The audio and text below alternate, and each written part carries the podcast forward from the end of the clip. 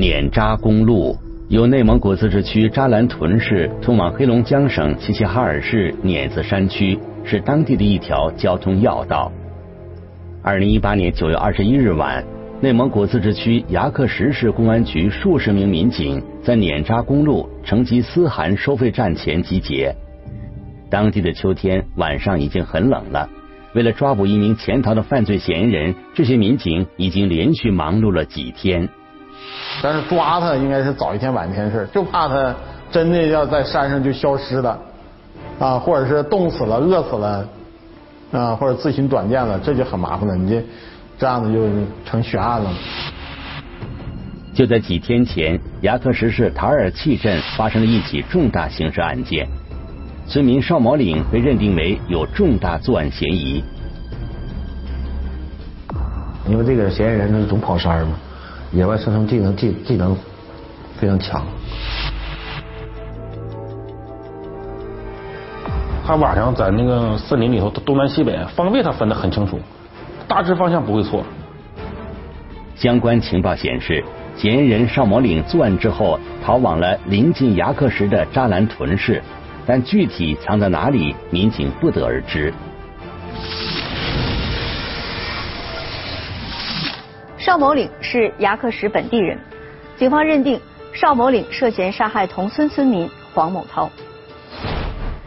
同在一个村子，邵某岭和黄某涛之间到底有着什么样解不开的仇怨，以至于要动手杀人呢？作案之后，邵某岭到底藏在了哪里？最终他是如何被警方抓获的呢？聚焦一线，直击现场。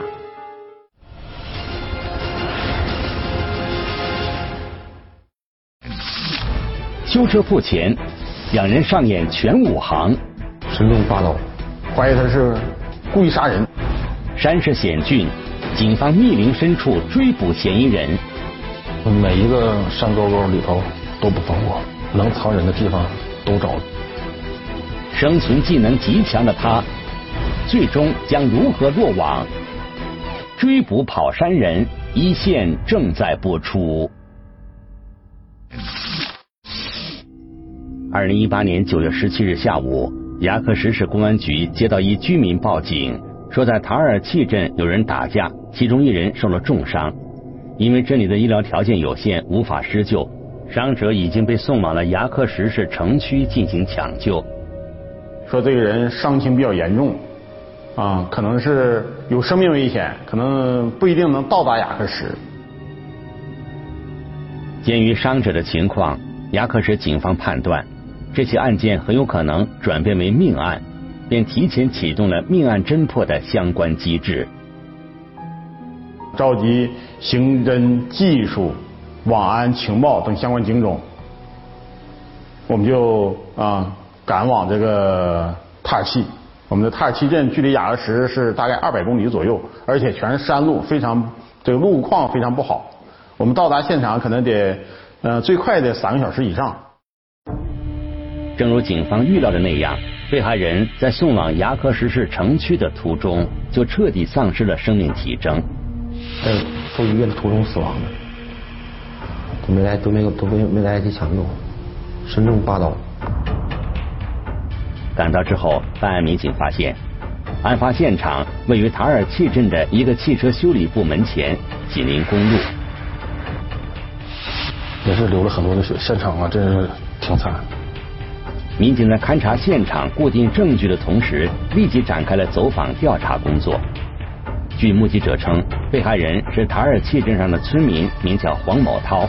平日里，镇上的人们都习惯的称呼他为“老黄牛”。因为我之前在这个派出所工作过，据我跟这个被害人之前呢打过几回交道，我个人感觉这个被害人是挺老实的一个人，嗯，对人呢也挺和善。持刀伤人致死的犯罪嫌疑人身份也很明确，此人也是塔尔契镇的村民，叫邵某岭，和被害人黄某涛是邻居。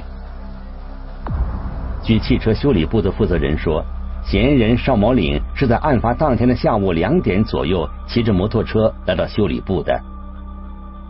修理部这个店长就是反映说，就是那个黄死者黄某正在那个他车前面修理自己的车呢，然后这个嫌疑人邵某就骑着摩托车正巧路过。其实他也是看到这个老黄牛的这个二零二零的一辆越野车停在这个修理部门口，他就去问这个老板说：“老黄牛呢？”老板说：“这不在那儿修车呢吗？”啊，这是这是这是那个他那个谁的车？就是他的车，对。啊，死者的车。他一看他他可能认识他的车。认识车。估计是。啊。据这位目击者说，邵某岭和黄某涛一定是有什么过节，因为当时两个人一打照面就吵了起来。就是看着他俩在吵了几句，然后这个嫌疑人就拿刀就开始刺这个受害人了。嗯，当时他们反映不出来具体是因为什么争吵，顺手就把刀拿出来了，就奔向那个受害人，二话没说就一顿乱刺。黄茂涛身中八刀，最终因失血过多死亡。一起惨烈的命案就这样在毫无征兆的情况下猝然发生了。怀疑他是故意杀人，当时可能就想置他于死地。啊，因为下手比较重，他不是说一刀说这个误伤啊，捅到要害部位造成人员死亡，他是连续几刀。案情重大，抓捕嫌疑人是当务之急。办案民警了解到，邵某岭在镇上的一间出租屋里独自居住。这个嫌疑人跟媳妇儿应该是闹点矛盾，刚这个分居了俩人。他在外面租了个房子。办案民警赶到出租屋时，并没有发现邵某岭，不过室内有明显的翻动痕迹，这表明嫌疑人很可能是回出租屋拿了财物之类，已经潜逃了。民警马上调取了案发现场及嫌疑人租住地附近的监控录像，以寻找邵某岭的身影。据现场调查，生。犯犯罪嫌疑人邵某骑一辆红色的摩托车逃跑的，我们就先以车找人呗，注意发现这个摩托车。因为塔尔契这个地方四通八达。啊，呃，有几个出口。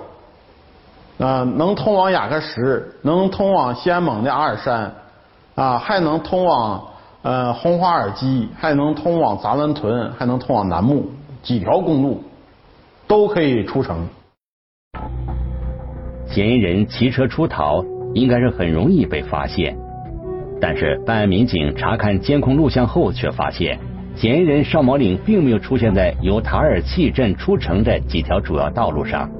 继续深入调查，民警最终在塔尔契镇城区内的一个监控里发现了一辆可疑的摩托车，其驾驶员疑似嫌疑人邵某岭。然而。由于车速较快，视频画面模糊不清，一时无法确认。目击证人就是描述了犯罪嫌疑人的那个基本体貌体貌特征。嫌疑人身高大约在一米七五左右，体态较瘦，年龄都五十出头。就是作案时上身穿着一件是像绿色的军用军军装的那个小小三角夹克。下身穿的是灰色的牛仔裤。经过仔细甄别该可疑目标的细节特征，民警初步认定，这应该就是嫌疑人邵某岭。此时他骑行的方向是一条进山的道路。发现这个邵某骑着摩托车走到了这个塔尔契镇郊，啊，有一个监控能看着，他大概应该是骑摩托车奔东山的方向。走吧。牙克石是满语，意思是要塞。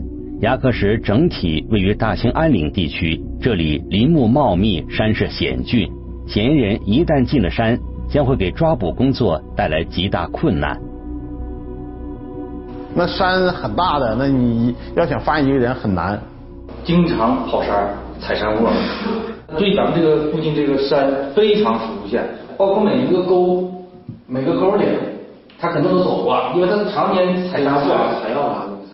民警调查得知，嫌疑人邵某岭是当地的一名跑山人。而跑山人是指生活在林区，时常穿梭于山林绝壁，以采集山珍、野菜、药材为职业的人。邵某岭由于经常上山采山货补贴家用，因此在崎岖的山路上如履平地一般，具备极强的野外生存能力。因为他在林区长大嘛，从小就在山里头长大，对于这个山里的这个一草一木啊，他都非常的熟悉。对山里的环境非常熟悉，而且他夜夜间行走，他他对这个方向感也非常强。不是林区的人，你到山里头你就迷山了，你东西南北你都分不清。根据对邵某岭租住地搜查的情况来看，因为时间仓促，邵某岭逃跑时应该没有携带太多的食物。不过，对于常年跑山的邵某岭来说，这应该不是什么难题。常年累月的都跑山挖药材。是吧？那个山里头的这些东西啥的，哪些东西能吃，哪些东西不能吃，他都非常熟悉。这些情况无疑给警方的抓捕工作带来了巨大挑战。最后，牙克石市公安局立即将案情上报给了呼伦贝尔市公安局，两级公安部门联合成立了专案组。动作要听从指挥，我听明白了吗？明白了。好，出发。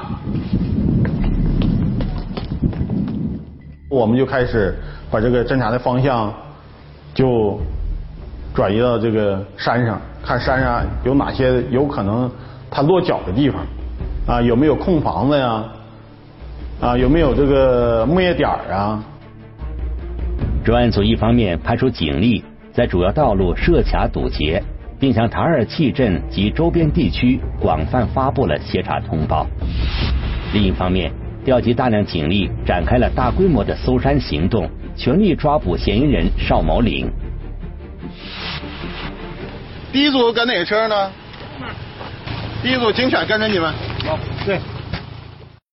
我们一共分了十个组，一个组三个人嘛，有三个山沟子嘛，一到山，山和山之间不有沟吗？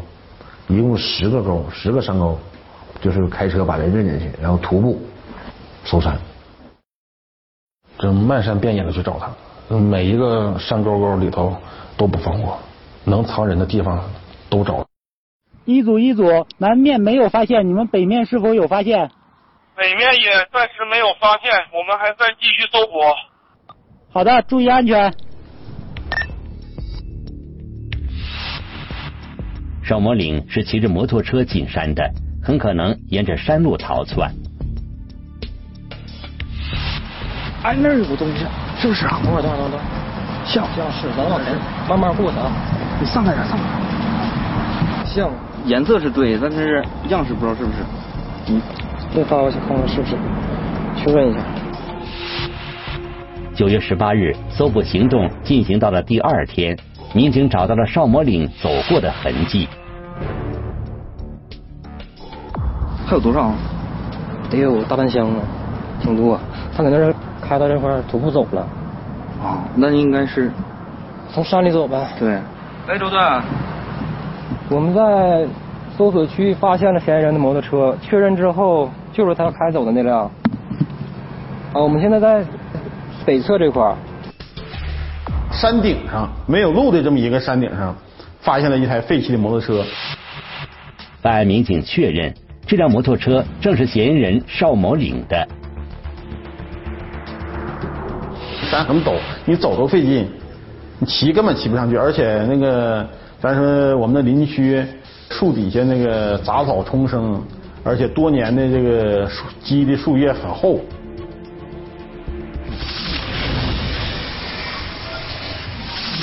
民警发现摩托车内还有半箱汽油，嫌疑人要外逃，不到万不得已，他是不会丢弃自己的交通工具的。警方发现摩托车的地方。紧挨着一处悬崖峭壁，嫌疑人邵某岭为什么要在此处丢弃摩托车呢？民警想到了两种可能，一种可能是嫌疑人觉得沿着山路逃跑目标太大，不如丢下摩托车，沿着陡峭的山崖下潜逃，那样不容易被发现；另一种可能是嫌疑人觉得走投无路了，便丢弃了摩托车，跳崖轻生。那实际情况到底是怎样的呢？民警围绕摩托车周边展开了细致搜查。围追堵截，侦查员风餐露宿，行动艰难。投靠工友，嫌疑人饥寒交迫，终落法网。追捕跑山人，一线正在播出。山里气候多变，时而会下小雨。民警以发现摩托车的地点为中心，向四周展开了搜索，然而却没能再发现嫌疑人的踪迹。那几天是最难的，啊，因为你的这个没有主要的侦查方向，你搁满山遍野找他，这个难度非常大。那块好像着冒烟了，哎，那他能不能在那？他是不是在那块生火吃饭呢？可能有可能。考虑到这个早晚嘛，这个那个温差比较大，晚上非常冷，再加上下雨，他要在山里躲的话，恐怕也很遭罪。他能不能在那头呢？那边也有可能。那咱先上那房子，咱往这边先先走，走。咱也怕他，呃，直到这个人死了以后，他自己再想不开，他要找个地方，找个山上自己在那。你是自行了断了，或者是上吊了，那这这这人找不到不算破案呐。专案侦破指挥部不断接到群众提供的相关线索，有人反映在牙克石市城区见到了一名骑着摩托车的男子，轮胎已经没有气了，却还在一路狂奔，外表很像嫌疑人邵某岭。民警通过调查也找到了这名男子，但此人却并非邵某岭。有铁路乘警提供线索，说在列车上看到了一个相貌很像邵某岭的人，但经过办案人员确认，这条线索也被排除了。二零一八年九月十九日，追捕行动的第三天，专案侦破指挥部终于等来了一条比较有价值的线索。有民警在牙克石市绰河原镇的一家店里发现了疑似邵某岭的踪迹。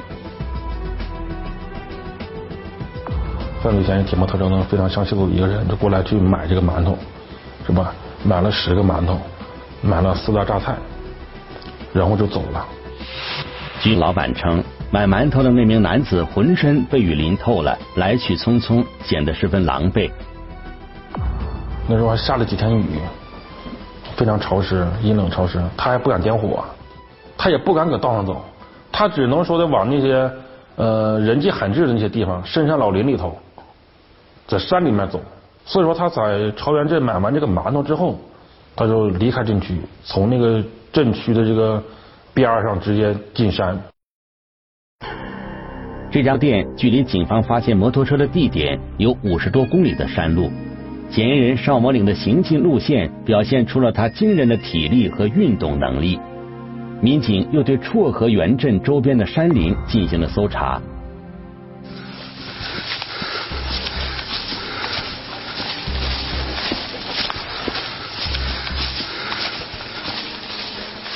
九月二十一日，追捕行动进入第五天，警方再次得到了线索，嫌疑人在博克图镇出现了。最后发现他在博图出现，证明这个人还活着。这条线索来自于博克图镇一名村民的报警，而这名村民是邵某岭的工友。凌晨四点钟有人敲门，敲门以后，他们这个起来就是平房嘛，有院儿。就喊是谁呀？他就喊他，快给我开门！我说老邵。邵某岭的出现着实让这家人吓出了一身冷汗。此前，由于警方广泛张贴了协查通报，这名工友已经知道了邵某岭涉案的情况。他知道这个老邵在塔尔奇作案了，啊，他也没敢给他开门，吓得他，他赶紧就跑屋里面。邵某岭在外边敲门时，这名工友始终没敢应声，而是在房间里悄悄拨打了报警电话。大门也没开，他也没进去，啊，这个人去向又不明了。但是最起码他有，我们大概有一个侦查方向，他已经就是到博克图镇了。博克图镇距离案发的塔尔契镇有一百多公里，嫌疑人的行动能力再次让民警感到震惊。专案侦破指挥部调集了大量警力，迅速向博克图镇集结，在镇区展开了排查走访。很快，办案民警在一家早餐店里找到了线索。据早餐店老板称，九月二十一日早上五点钟，一名可疑男子来过这里。再说，因为这又冻又冷又饿，饥寒交迫，他这日子也不好过。到这个那个小小小早餐店呢，要了一碗热汤面，完了还握了两个荷包蛋。正好秋收的季节嘛，说他是捡土豆的。啊，说这他家是达兰屯的，说这个媳妇得疾病了，着急要回家。这名可疑男子匆匆把面条吃完后，提出请老板帮忙找辆出租车。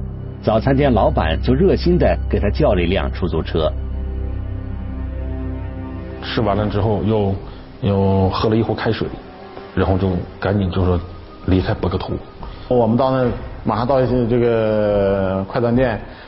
把这个嫌疑人的照片啊和他一些体貌特征，他当时携带的物品进行了详细的询问，啊，发现这个人应该就是啊这个嫌疑人在逃的嫌疑人。办案民警很快找到了这名出租车司机，经过辨认，乘车的正是嫌疑人邵某岭。雇的车在嘎在开往扎兰屯，在扎兰屯秀水公园下的车，这么的，我们专案组的成员又。辗转全扑向扎兰屯开展工作。我们也是跟着他耗着，就是说我们也也很累，但是我们就凭着我们一点信念吧，就是尽早把人抓到。在扎兰屯警方的大力配合下，办案民警首先对宾馆、洗浴等场所进行了重点排查。随后，有目击者报警，在扎兰屯市的一个市场里看到了疑似嫌疑人邵某岭出现。民警随即对市场的监控录像进行了调取。嫌疑人徒步背着个包，就走着走，非常狼狈、非常疲惫的一个人。一瞅就是他，一瞅就是咱们小要找的嫌疑人。到市场买了条棉裤，啊，买的上衣，把衣服都换了。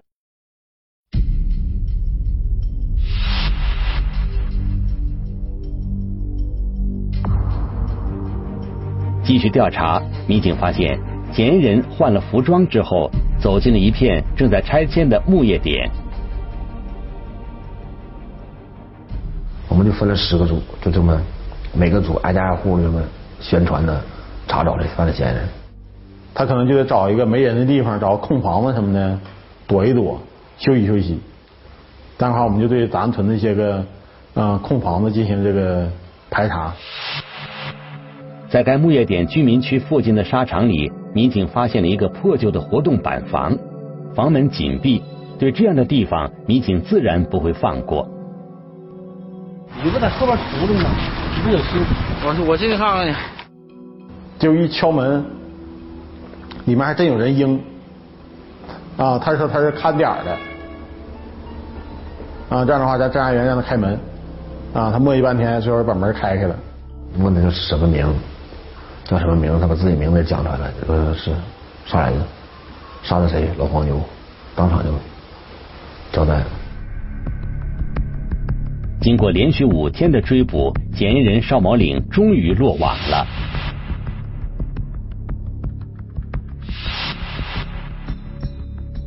就用这个我们家的麻将馆，就是我们俩就是产生了矛盾。我寻思这一辈子也算完了。我现在必须，我兜里还有四千多块钱我先到齐齐哈尔给我的孙女、给我的外孙子买点东西。嫌疑人邵某岭和被害人黄某涛是同村的邻居，村民们说，两个人多年来一直走动频繁，关系也很好。邵某岭在镇上开了一间麻将馆，黄某涛也经常去麻将馆里打牌消遣。在案发之前的一段时间，邵某岭的麻将馆多次被人举报涉赌，当地的派出所也是多次出警。虽然没有查到涉赌的证据，但是从这之后，邵某岭的麻将馆的生意是每况愈下。邵某岭告诉民警说，他知道这个举报人就是黄某涛。本来是关系要好的两个朋友，那黄某涛为何多次举报邵某岭的麻将馆涉赌呢？他们两个人之间的矛盾究竟因何而起？相互举报，同村相邻势同水火，拔刀相向，中样惨祸害人害己，追捕跑山人一线正在播出。案发当天，邵某岭说，他骑着摩托车路过汽车修理部时，无意中看到了黄某涛的车停在那里，便也停了车下来，去找黄某涛理论。我就探身了，我就问问那老黄牛，我说老黄牛啊，我说你有完没完呢？我是嫌骂的。说什么时候给你整黄了，把那麻将馆搅黄了，什么时候算完？完了，那个就恼惹怒了那个嫌疑人邵某，邵某就破口大骂，扬言说今天我就整死你。原本是两个关系还算不错的同村邻居，那黄某涛为什么要多次举报邵某岭呢？说到底的话，就就是说，就用他罚我这，就是一就是要我这一千块钱。就是我拿你的充电器，就是我偷的，我盗的也好，你也不应该说要我这一千块钱。我就总觉得，咱咱跟咱这关系，你成天在我这吃喝，你也不应该要我这一千块钱。邵茂林有家有室，但背地里他和一名女子有着暧昧的关系。四点钟起来跑药去，跑药去我就想，寻思这个女的也是单身。我就上她家去了。在这名女子的家门口，邵某岭看到一个电动车的电瓶和充电器，他想起自己女儿的电动车缺一个充电器，便顺手给偷走了。我一琢磨，我说这玩意儿是老黄牛的。我说老黄牛这是上这儿来。黄某涛一直单身，邵某岭知道黄某涛和这名女子的关系也不寻常。他的心里一直觉得不是滋味。偷走充电器后，邵某岭原以为黄某涛不会知道是他偷的，可没过几天，黄某涛就找上门来了。俺家姑娘说：“爸，你给他。”我说：“那就给他吧。”咱说用这这玩意儿犯不上。这么两家姑娘拿着就是骑自行车去了，给他给他送去了。送去俺家姑娘又给赔礼又给啥的，这么说的。死不这死活不同意了，不行就经过女，他要要上告，非要告你入室抢劫。黄某涛执意报警解决，无奈之下，邵某岭只好托人找黄某涛协商。这个充电器才百来块钱，就算我盗窃，我是东西的话三二百，就说二百块钱，他能咋的？去了就跟他说，咋说不同意？或者这样吧，他说。那老邵，你，给你拿一千块钱，我给他拿了一千块钱，他就说你你就是一千块钱了事儿了，这不了了吗？了了以后呢，我就有点不甘心。这个少就开始举报这个受害人，说这个受害人以前是上山上这个滥砍盗伐啊，偷木头。就这样，两个人的关系彻底闹僵了。邵某岭认为，两个人之间的矛盾的根源还是在那名女子身上。我就寻思，我你你不愿意跟我好一回，我说他非要讹我一千块钱，你你都没当一当，你俩纯粹就是就想讹诈我是，我就总觉着憋着去。就这样，邵某岭时常举报黄某涛偷伐林木。黄某涛便把目标对准了邵某岭经营的麻将馆。这都是邻里去打个小麻将啊，十块二十。受害人举报这个嫌疑人他家开了一个小的麻将馆，棋牌室就是。完了，受害人举报他家说是他这个有赌博的行为，咱派出所去了几次进行查处，所以说他就对他就是啊记恨在心。你不让我，我也不让你，是吧？你骂我，我也骂你；你整我，我也整你。你告我，我也告你，俩人就互相这么整。邵某岭和黄某涛的矛盾越闹越大，最终也让邵某岭的妻子知道了矛盾背后的隐情。我这大岁数，觉着也是在脸面上有点挂不住，挂不住了，我就跟我媳妇儿就写了一个协议离婚。我再说，我的确这大岁数了，什么子孙满堂了，因为这事儿，什么男女关系，再说话是不磕碜，我就是跟我媳妇儿就离婚了。和妻子离婚之后，邵某岭从家里搬了出来，在镇上租了一间房子居住。彻底冷静下来之后，邵某岭开始反思自己的行为，觉得好端端的家庭破裂了，非常对不起自己的家人。白天就是不想这事儿，一到晚上躺炕上、躺床上了，我自己开始我的人生啊，我都自己想一遍。我说往后，我说这个儿女，这个添多大的乱呢？虽然觉得对不起家人，但邵某岭并没有从自己的身上找原因，而是把所有的怒气都撒向了黄某涛。二零一八年九月十七日下午。当他在汽车修理部看到黄某涛后，便冲过去理论了起来。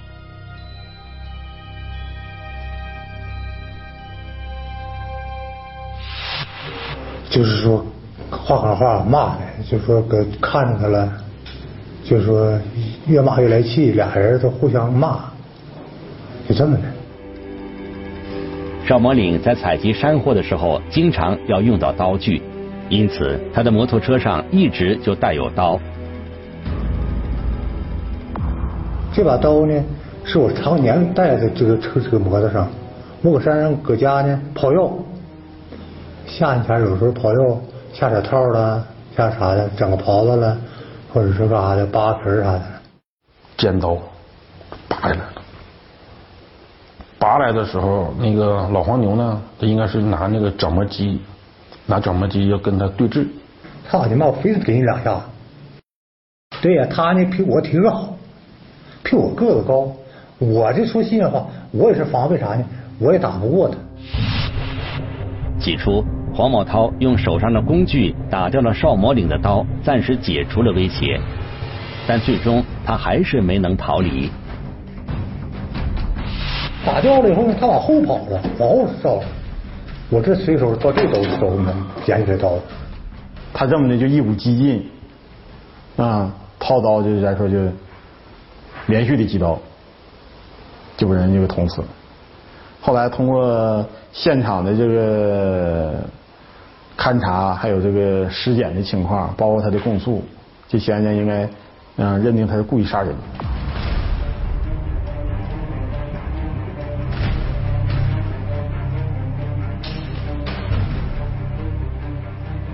二零一九年六月三日，呼伦贝尔市中级人民法院一审以故意杀人罪判处邵茂林死刑，缓期两年执行。邵茂林表示认罪伏法，不上诉。别把他毁了，也把我毁了。原来还有个老妈，就头一次开庭见他俩老太太，那我心情那那那就那个心情就跟刀绞了。人那会儿也是真的太冲动，一冲动吧，造成了一种不可挽回这么一个局面，回过头来自己还后悔，但是后悔也没有用了。和妻子离婚之后，邵某岭也曾觉得一个好端端的家庭不应该就这样分崩离析，他也曾经觉得对不起家人，但是。他把造成这一切的原因归罪于别人，从来没有在自己身上找找原因。邵某岭背叛妻子，不珍惜家庭，还偷拿别人的物品，并且冲动的剥夺他人的生命，最终他受到了法律的严惩。